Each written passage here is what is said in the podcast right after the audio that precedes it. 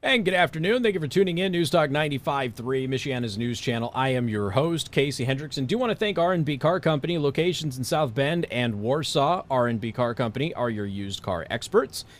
All right, uh, we've got to get into a couple of different things here because this is going to be censorship based. I realize that it's going to dive into more COVID stuff. My goal isn't to dive into more COVID stuff. It's going to come up a little bit, but um, this is on the censorship angle. Of course, we've been talking about how the DNC now wants the the cell phone carriers to censor your text messages because they don't want you to send your your text messages with air quote misinformation about the vaccine or the virus or what have you. And as we have seen throughout this entire pandemic, um, their side has been the consistently wrong ones. They're the side that has spread the most misinformation about the vaccines and about the virus and about masks and about all of that stuff. That has been them.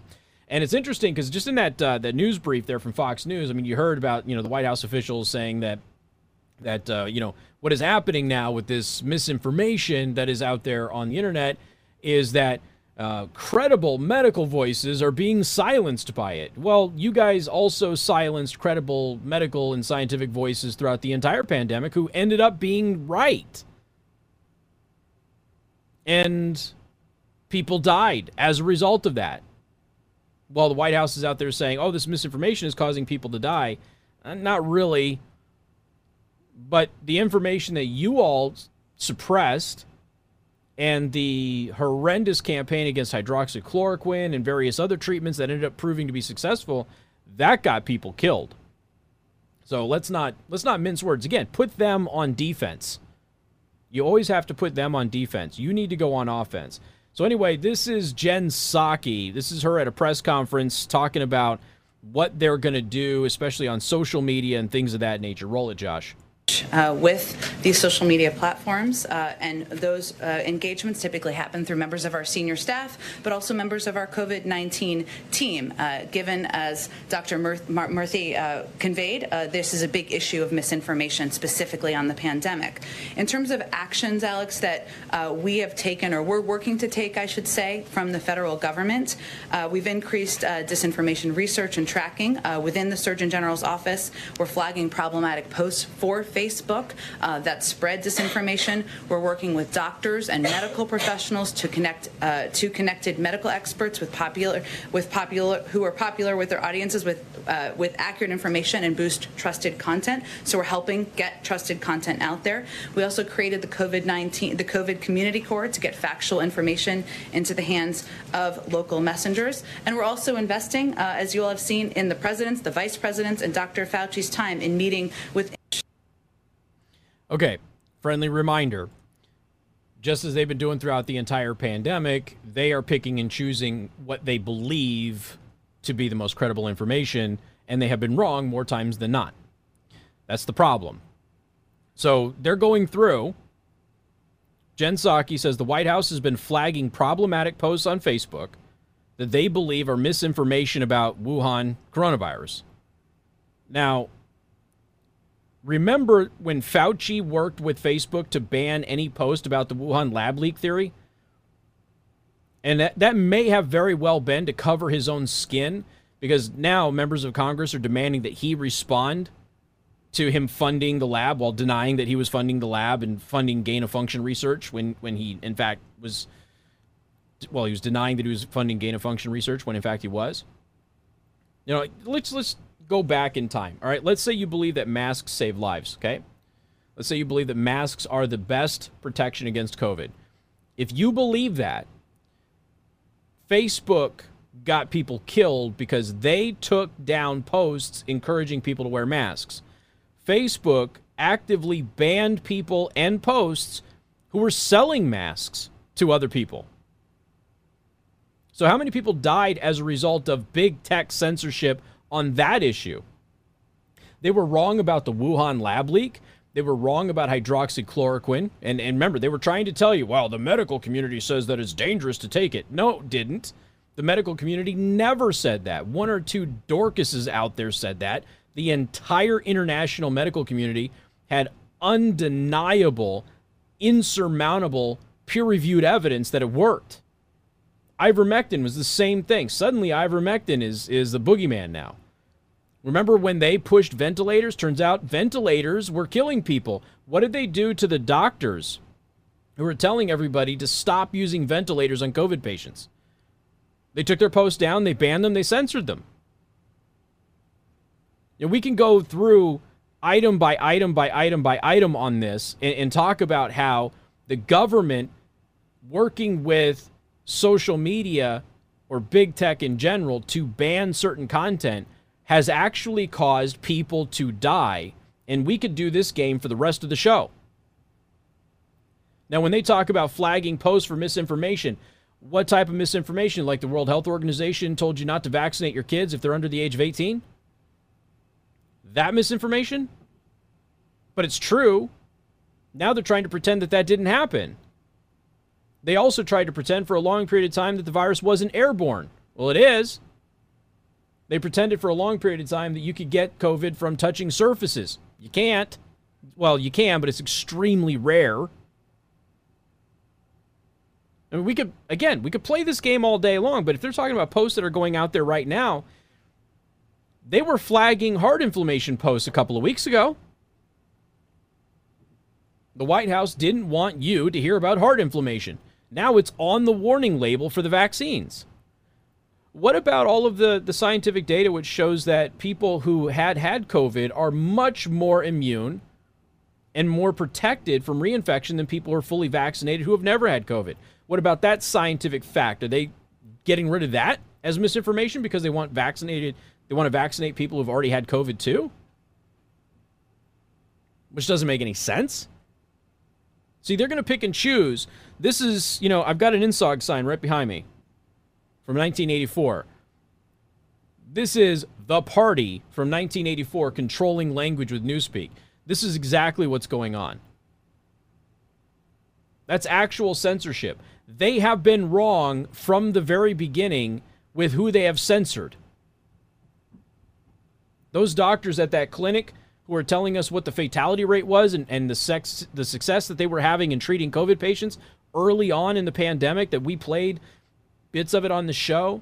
I did a whole premium live stream about it. You know, they were taken off of social media. They were ostracized. They were right. What about all of the other doctors all over the world? Infectious disease experts, professors, the people who were the professors of the people who are now in, in leadership roles during this pandemic. Oh, here's another thing, too. Are they going to go ahead and censor a post if I were to po- post it on Facebook where I highlight that, in fact, in the United States, the epidemic within this pandemic is over? According to the official guidelines of what qualifies as an epidemic, according to the CDC? Is that going to get flagged as misinformation by the White House if I post that fact? We are below epidemic threshold. Well below it. And have been for some time now. You go back to last June. Remember last June when things were looking pretty good in the summertime and everybody was out there saying we're almost at that threshold where it's not an epidemic anymore. Well, we've gone below that threshold. We have been for weeks. Nobody's saying anything. Isn't that interesting? So if you post about that just to let everybody know, and you don't even have to call for an end to all of the pandemic stuff. You can just point out that, hey, things are actually much better than you think because we're actually below the epidemic threshold right now, which we are. That's a good thing. Why can't people know that? Because you have to be scared. That's the only way they're going to get you to actually go through and, and you know get the uh, the Trump shot. So the guy who's in advising, okay, the senior COVID response advisor to Biden you know that he's not a doctor, right? Now, I don't know why. Not that being a doctor has been all that great throughout this process anyway, but why is it that the senior COVID response advisor to Biden isn't medically trained? Not only that, I mean, the guy's got a controversial rap sheet a mile long of unethical corporate behavior, but I, I digress. But the dude, Andy Slavitt, he is not a scientist. He's not a doctor. He doesn't He doesn't have any experience in this field whatsoever. So why is he the senior advisor on COVID response to Biden? What, what, what sense does that make? Shouldn't all of the people in a senior position when it comes to COVID at least have some scientific or medical background? Doesn't that make sense? This guy's like a financial firm CEO who's been accused of stealing tons of money. Why, why is he? Why is he the uh, the senior COVID response advisor to Biden, but he is. And so a lot of the stuff that you hear coming out of the White House about COVID comes from a guy who has no medical or scientific training. Just so you're all crystal clear on that. Say what you want about Trump, at least he put his top doctors, whether you agree with them or not, out there in front of the camera. This guy doesn't have any kind of medical training at all. And that's probably why they're all over the place when it comes to messaging. That could be. We're going to talk a little bit about uh, the Cuban protesters in Haiti coming up in just a couple of minutes here on 95.3 MNC.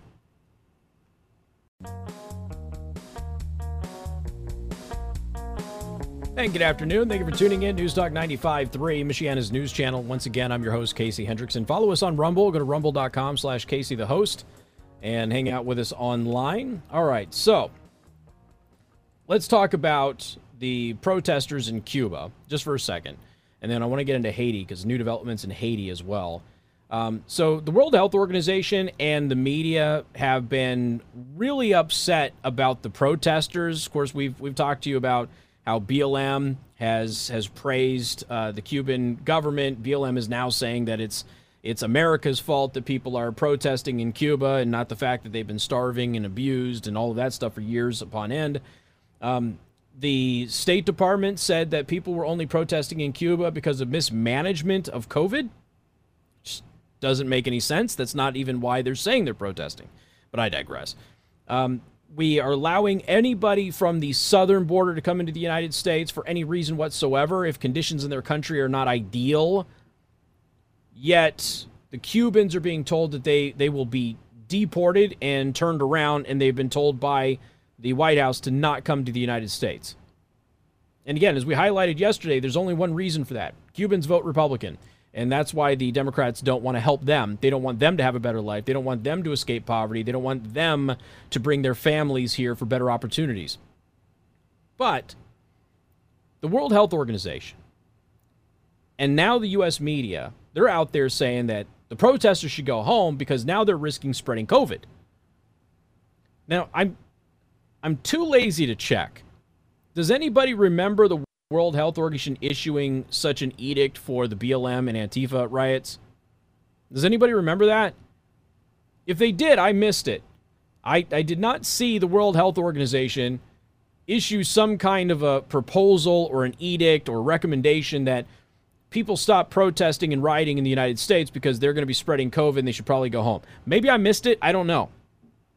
But the World Health Organization sure is up in arms about what's happening in Cuba. And the U.S. media, of course, is doing the exact same thing. The U.S. media is saying they're going to be spreading COVID everywhere. The media didn't do that for BLM or Antifa. They only did it for any Trump rally. And then, of course, they did it for January 6th. Violence and everything else happened there. But isn't that interesting? Now, also today, the Biden administration has invited the United Nations to review the United States for racism. True story. True story. Um, the UN, which is a governing body of mostly tyrannical countries, they're gonna they're gonna be investigating us, right? But isn't it interesting? I mean, just think about it. This is what I said. Every position the left has is hypocritical to another position that they hold. Every single one.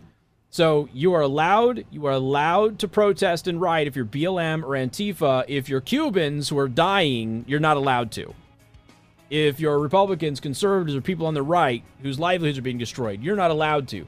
Everybody else is, just not you.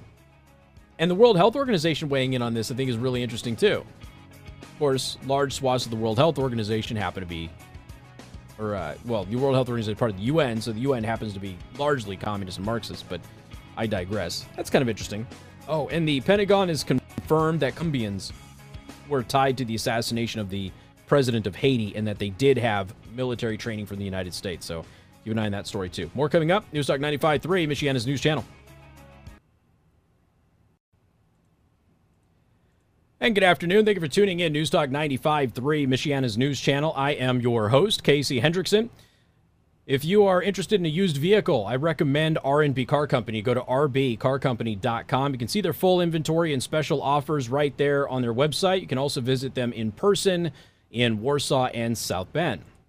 I'll just let them know that I sent you too, by the way. Oh, real quick, I just want to go over this. I was going to talk about this yesterday, just just as an aside.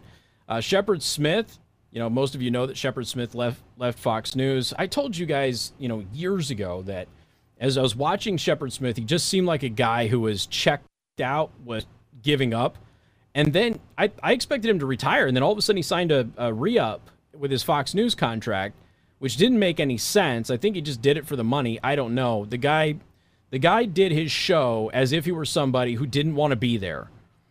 And every time he did live coverage, it was he used to be the best at live coverage, and then he became the worst at live coverage when there's a breaking event or something like that happening. So, I mean, Shepard Smith, he, he, packs up. He's a huge leftist, by the way. And the people that I know that know him say that he's not a very good person. I've never met Shepard Smith personally, but uh, the folks that I know that are over there, they don't like him all that much. So he leaves. He goes to CNBC, and everybody's like, "Well, that's a better fit. You know, you're you're a liberal. Go to CNBC. Nothing wrong with that." So he goes to CNBC Here's what they did for him, right? They gave him a massive pay package. They built a custom studio just for Shepard Smith over at CNBC. And then they built another studio in his mansion. True story. So if, if you haven't seen this, it was, I mean, if you were Shepard Smith, you were stupid to not take that deal because you were getting a ton of money. You're getting your own show. You probably have more creative control over your own show. Um, they're building a studio in your house because of the pandemic. They're they're building an entire brand new studio from scratch at their studios. You don't have to share with anybody else. I mean, it's a pretty sweet deal if you're a personality. So Shepard Smith goes to CNBC and has nobody watch his show.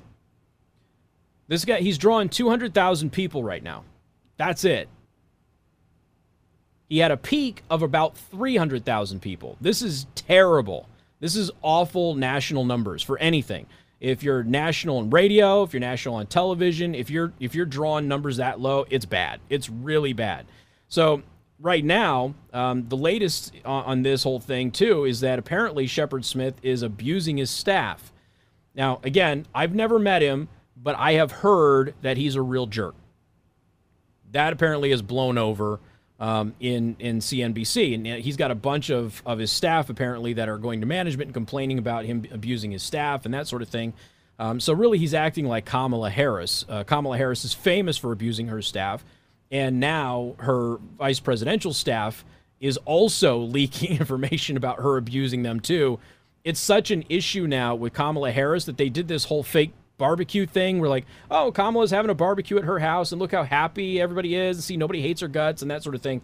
So they're actually on this this. I guess you can call it a propaganda campaign to make it seem like nobody is angry at Kamala Harris, but she's got she's got a track record of abusing her staff going way back. Uh, Amy Klobuchar was famous for this too, and you know Amy Klobuchar was at, would at least own it when you asked Amy Klobuchar about her abusing her staff, she says, "I'm a tough boss to work for. Deal with it." it's like she owned it, I, and it, I can respect that because as long as you're not physically assaulting or anything like that, you know, you can be a tough boss. There's nothing wrong with being a tough boss. If people don't want to work for you, so be it. Uh, but Kamala Harris is getting a lot of flack for for being, you know, really hostile towards her staff as well. And then you got the Shepard Smith thing, which is a long history of that, and his show is just, I mean, it's it's sinking bad. Um, his salary is between five and six million dollars a year. For Shepard Smith, guys, I mean, come on. There's a lot of people on TV that are worth decent money. Shepard Smith isn't one of those guys anymore. In his prime, he was. When when he actually cared and he actually did a, a solid product, he didn't put his views in his content and Shepard Smith was the go-to guy if there was a breaking event that was happening. You didn't go anywhere else. You went to Shepard Smith because he covered it better. And in the, the past several years that he was at Fox News, his live coverage was essentially, I'm going to say the same thing over and over again. Here's my opinion about something that's going to tick off the core Fox News audience, and then I'm going to send it to this other person over here. That was it. with no energy, no emotion, very little facts, constantly assuming things, misreporting stuff. Um, and he just he looked like he was dead inside and didn't want to do it anymore. You know, and it, look, this is not an easy business to be in. And there's a lot of new people that try to jump into this thing. Most of them start with podcasts or streaming or something of that nature. They flame out. Um, sometimes they can even generate momentum. It just kind of depends. Every election cycle, we've got new people that kind of hop in and become names, and they're almost never around by the next election cycle. So there's like a two-year lifespan for most of these folks. So they they get in there, they get big, they kind of go away. Sometimes they'll last an election or two, maybe three, and then they kind of go away. And they never really fully make it. They end up just trying to peddle stuff as, as best as they possibly can and, and make a buck here and there, but it's not long term. And then occasionally you get people who become stars and they end up turning it into an actual career. Um, and there's only a couple over the past few election cycles that have actually done that. Um, there's a lot of people who grow bright, flame out, they go away. And of course, uh, we are just talking about this too because there's always uh, we've had a couple of, of people on the live stream today who've been very critical, and some of those so those people taking credit for things that we've been talking about for over a decade for crying out loud, as if we're just getting on it. it's it's hysterical to watch this because there's so many new people in the game. There's so many people who haven't been around for a while, who every time they come up with something, they think they've invented the idea or they think they're the first person to cover it or to do it. You know, I'm sorry, you're not. Uh, it's it's been around for a long period of time. Maybe you haven't heard it because of your age or, or what you were interested in beforehand. I don't know, but you know, Shepard Smith is just one of those guys that used to be so good at what he did, flamed out. Think he tried to get a second win, just got a big payday, went to CNBC, just nobody's paying attention to him. You know, I think Shepard Smith was the benefactor of being on Fox News in the later half of his career. His ratings were not good on Fox, by the way, at the end of his, his run there. When Shepard Smith left Fox News, his replacement was at Hemmer, right? Um, got more ratings than Shepard Smith did in his first month. And that maintained. That's still the case. So the moment that Shepard Smith left, Fox actually got better.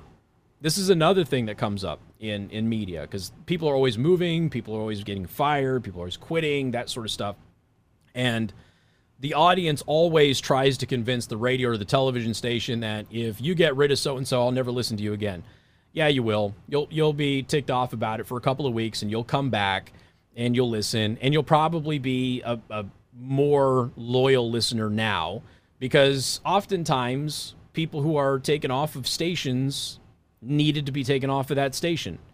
You know, we went through this uh, just a couple of years ago when we did a lineup change, and there was like two people who were upset about it, and they swore up and down that they were never going to listen to us again. They're in the audience all the time, see them commenting on the MNC page all the time. They listen to everything, um, but it was also a huge ratings win for us. It dramatically improved our ratings. You know, it's hard to argue with those results. And just because somebody's been there for a long time doesn't always mean that they're the right person to stay in that position because sometimes it's just you need a shakeup. The problem is that sometimes successful people get caught up in those shakeups. You have a management change or something like that. Somebody will come in and what they will do is they'll just clean house because, oh, we just need a shakeup just for the sake of it. That's old world media types, television and radio. They're all that way. Um, we just need to shake up, so we're just going to change the lineup as, as best as we possibly can, as much as we possibly can, and that's going to generate new listeners. And, and it almost never does. Uh, it just usually doesn't work. You're going to have to fundamentally change what you do. But you know, it goes both it goes both ways. But you know, Shepard Smith and and all. There's nothing wrong with being a, a millionaire and walking away, man. There's nothing wrong with it. But at this point, Shepard Smith is kind of like a boxer who's still fighting when he should have quit several years ago, and he's just taking he's just taking damage as a result of it. His credibility is toast. I mean, it's absolutely toast. He could have walked away as one of the most revered news people if he had done it when he when he should have done it before he signed his his re-up with Fox News several years ago. If he would have walked away then, I think people would have respected him. But his entire last contract with Fox News was a disaster.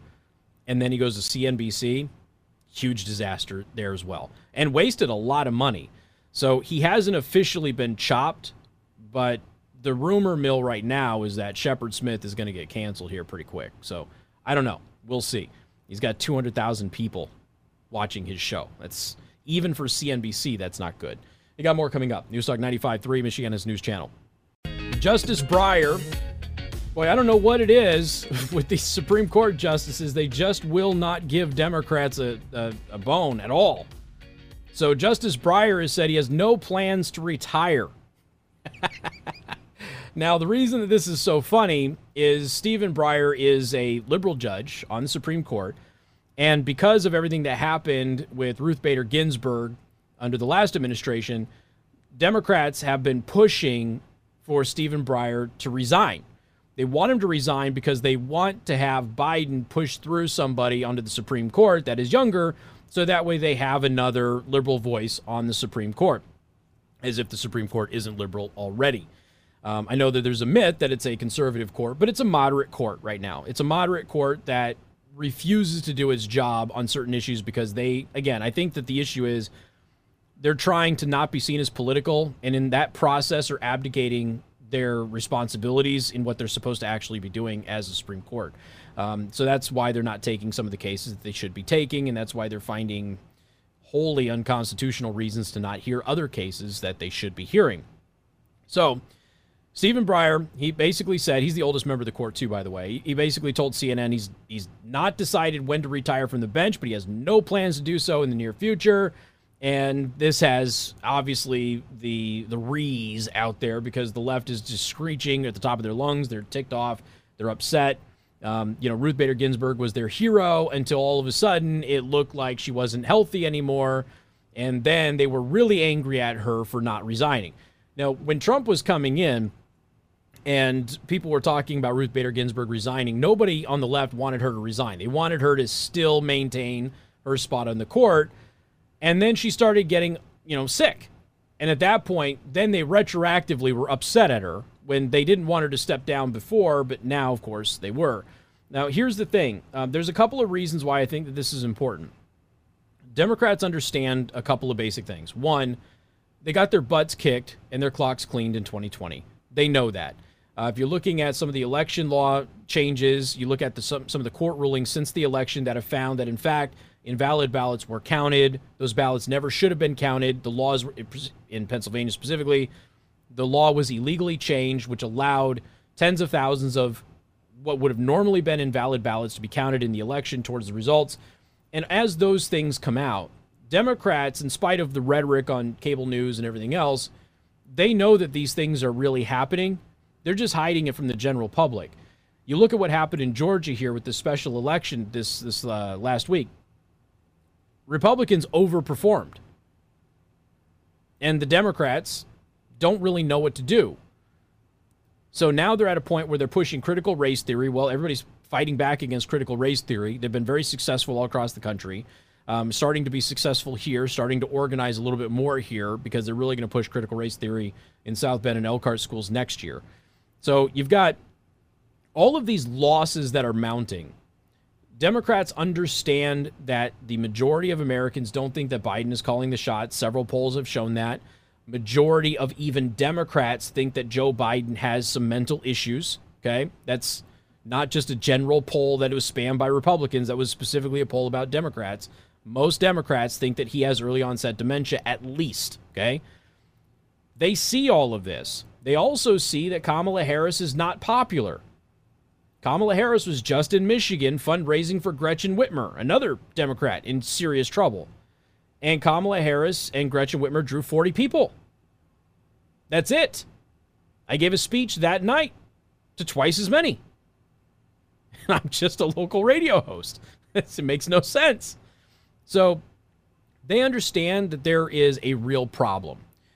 So much so that some of their, you know, Carville, is one of those guys out there that he, as much as I disagree with Carville on political issues, Carville's very politically smart. And when James Carville comes out and says Democrats are in trouble, he means it. He's not joking. If James Carville says Democrats are in trouble, you can take that to the bank that that's what's actually happening. And he's made it very clear over the past couple of weeks that Democrats are in big, big trouble going into the midterms.